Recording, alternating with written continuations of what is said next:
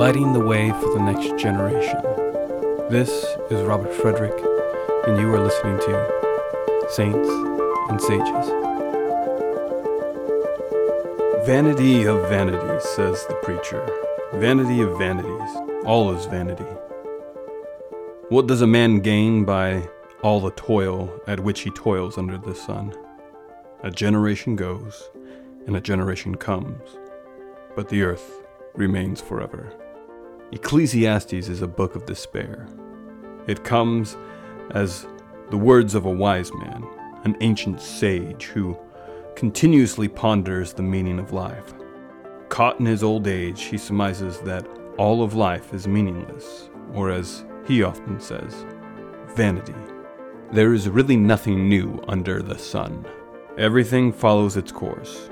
We live, we toil, we die, and someone else enjoys the fruit of our labor. It begs the question Does life have any real meaning? After all, why not embrace complete nihilism?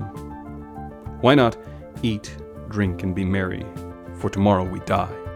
This outlook on life can be quite despairing, quite bleak, quite absurd. In the late 1950s, a literary movement came out of Europe and into the theater halls called the Theater of the Absurd. The most notable of these works came from the hand of Samuel Beckett, a novelist and playwright who authored a theater masterpiece, Waiting for Godot. The scene is an undefined place at an undefined time, starring two undefined characters. For the majority of this play, these figures, Estragon and Vladimir, talk in circles about nothing and at times try to remember something worth talking about. Vladimir attempts to explain to Estragon that they are waiting by this tree for Godot. Godot never comes. Samuel Beckett as well as many others, see life as nothing more than vanity, nothing more than absurd, nothing more than meaningless. We are like two men who do not know who they are or where they are, and are waiting for something that will never come. If this is true, if humanity is as lost as it seems, then you would expect the world to be filled with young adults without purpose, fighting for anything to have meaning. Families divided with each person's interest more important than the other. Churches, companies, and organizations carrying on as it had done before, without any clear understanding on why they exist. And the public arena under constant threat of violence.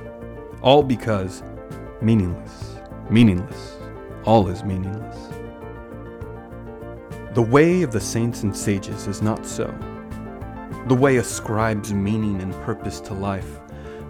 Saints and sages gives identity to the individual, and to the identity comes meaning, and to the meaning comes purpose and direction. The world cannot remain as it is, and we cannot force others to conform to how we want them to behave.